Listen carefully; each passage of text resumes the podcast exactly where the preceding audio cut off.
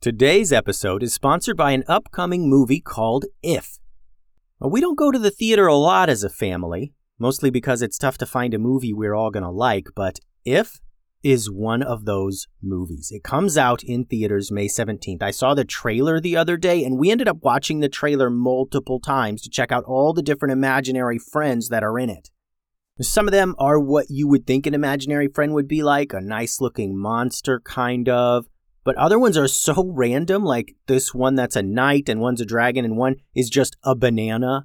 And it gets wilder too, but I'm not going to spoil it all for you. The movie is about this girl who can see imaginary friends, and she goes on this magical adventure to reconnect forgotten imaginary friends with their kids. I know me and my kids are going to enjoy going to the theater for this one, and the cast has tons of our favorite performers like Ryan Reynolds, John Krasinski, Maya Rudolph, Matt Damon, Jon Stewart, Sam Rockwell, Emily Blunt. John Krasinski wrote the movie inspired by his own kid's imagination to be funny and exciting for all ages. It looks like a real slam dunk. The movie If releases in theaters May 17th, and we are totally going, so check it out.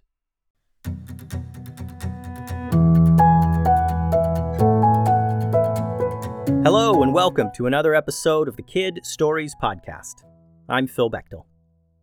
Today's episode is sponsored by Kevin Lovegreen. I'm a fan of Kevin's Lucky Luke book series. It highlights family adventures in the outdoors. There are tales of hunting, fishing, and camping. He slips in a lot of jokes and wholesome action. I highly recommend his books, so head on over to kevinlovegreen.com and use promo code KIDSTORIES for a great discount. Now on to some shoutouts. Sawyer, Reese, and Siler are big fans. Thanks for that drawing, Sawyer. I loved it. I think if you three were characters in the valley, you would be kid ninjas from a faraway land, and you would work to protect your town from giants that leap down from the clouds to attack. Thanks for listening, Sawyer, Reese, and Siler. Jasper likes the stories, and he shared a drawing that featured a mist fairy, and I thought that was so good. Thanks for that, Jasper. I think if you were a character in the valley, You'd be a little kid ninja who was raised by good guy cave trolls and grows up to be a master of a cave troll dojo. Thanks for listening, Jasper. Emerald drew a picture of Master Momo fighting a four eyed dragon. It's totally awesome, and you can check that out on the Kid Stories Podcast Instagram. Thank you for that, Emerald. I think if you were a character in the Valley, you would be a professor at Dragon College, where you would teach dragons new magic and skills. Thanks for listening, Emerald. Today's episode is titled Manticore Part 3, and I hope you like it. Finn and Weston lay on the deck of their boat, feeling helpless. Images of the hundreds and hundreds of manticores kept flashing in their minds. There's just no way, said Finn. It's impossible, agreed Weston. Eugene and Max floated nearby the boat. Okay, I'm getting a little tired of hearing you two whine about this, said Max. But this is awful, Max, said Weston. We cannot defeat all those manticores. No, but you can control them, said Eugene, his eyes still closed from a recent nap. The brothers sat up. Don't tell them that, Eugene, said Max. You don't even know if it's true. Don't know if what's true? asked Finn. Uh, what do you mean we can control them? It's a myth, said Max, from a thousand years ago, completely unverified. Eugene glared at Max. The story goes that the King Manticore lives in the moon, he began, and whoever finds him can control the entire horde of Manticore. Finn and Weston waited for more information. And? asked Weston. And nothing, answered Eugene. That's it. King Manticore lives on the moon, and if you find him, you get to control all the other Manticores. The moon? yelled Finn. First the bottom of the ocean and now the moon? This is ridiculous. How, how would we even get to the moon? I heard Master Momo was a, a space wolf or something, said Max sarcastically. Maybe he's got a spare spaceship lying around or something. Eugene rolled his eyes and glared at Max. I don't know about getting to the moon, but maybe ask around. You never know. One thing I do know is you two don't have a plan and I'm tired of floating out here in the middle of the ocean. Max and I are returning to the valley. I suggest you do too. Formulate a plan and prepare well. Eugene's huge gray wings spread out, and soon he and Max were merely a dot in the sky, flying back to the valley. Finn and Weston sighed and remained laying on the deck of their boat for a while. They were tired and frustrated and feeling sorry for themselves. Well, I guess the bottom of the ocean thing actually kind of worked out, said Weston. I mean, we found the lions. Maybe the moon thing is just the next step. Maybe, said Finn. I guess we head back to the valley and figure out how to get to the moon.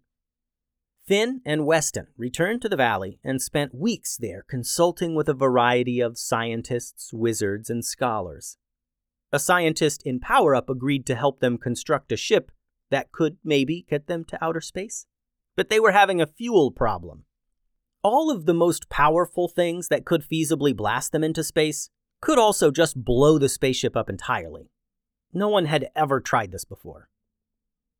One day they were at the academy researching different materials that they could use as spaceship fuel. Professor Pilson was showing them some different powerful liquids and explaining their properties and uses when Hamish overheard them talking. The moon, did you say? asked Hamish. Did I hear that correctly, that you're trying to go to the moon? Huh? Oh, yeah, said Weston. We're we're trying to get to the moon, but all the fuels we've experimented with will likely just blow the ship to bits. And we don't even have the ship yet, added Finn. The scientist said it won't be finished for months. You don't need a ship, said Hamish. The Lady of the Lake will send you to the moon. For a price. The brothers perked up and gave Hamish their full attention. Professor Pilson leaned in as well. The Lady of the Lake lives on the dark side, said Hamish. She lives in a big lake, and if you go to her, she can send you to the moon through the reflection it casts on her lake. Have you been to the moon, Hamish? asked Pilson. He had never heard of the Lady in the Lake and was intrigued. Oh, no, no. I wasn't interested in paying her price, said Hamish. She requires a fee for sending you there, a sacrifice of something very valuable. But I know where the lake is if you're interested in going. Let me know. Hamish then went about his business. The dark side? said Weston. Have have you ever been to the dark side? He turned and asked Professor Pilson. Pilson shook his head.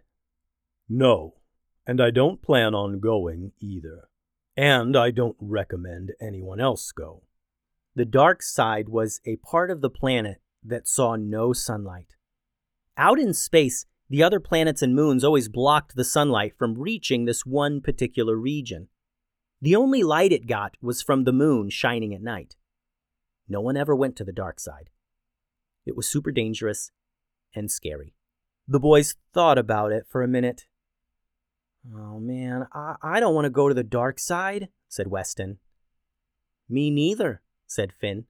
But the ship won't be completed for months, and even then, it doesn't sound like it's ever going to work. Yeah, yeah, you're right. You're right. I know you're right. It just seems like this mission is getting out of control, said Weston. The brothers prepared for their trip to the dark side. The heroes of the valley helped as much as they could, offering useful items and advice. But a negative energy began to fill the minds of Finn and Weston. They were afraid to visit the Lady of the Lake, and they felt more and more that they may not ever save their lions. And a small part of them felt like they may never return from the dark side at all. But still, they pressed on. They honored their role as protectors and vowed to save the lions. Finally, the day came. Residents of the valley graciously provided them with everything they would need for their trip and more. They sailed for weeks to finally reach the dark side. Their boat bobbed up and down in the water as they looked into the darkness. Their boat floated in the sunlight, but right in front of them was like a wall of black. The sunlight sparkled off the water all the way up to the edge of the dark side, where everything was dark and the waves could barely be seen. The boys sat on their boat and looked into the darkness for a bit before entering. Strange blinks of light and, and faint glowing things cast gentle flashes on the surface of the water in the dark side. A whole other world was in there, a world they would rather not enter. Finally, the sun set, and the moon hung high in the sky, casting a glow on the dark side, allowing the brothers the ability to see a little bit. They raised their sails once again and entered the dark side. The end. Thanks for listening, everyone. The website is kidstoriespodcast.com. Send all your drawings and such to kidstoriespodcast at gmail.com. Find other listener drawings on the Kid Stories Podcast Instagram and find hours and hours more content at patreon.com forward slash kidstoriespodcast. Adios.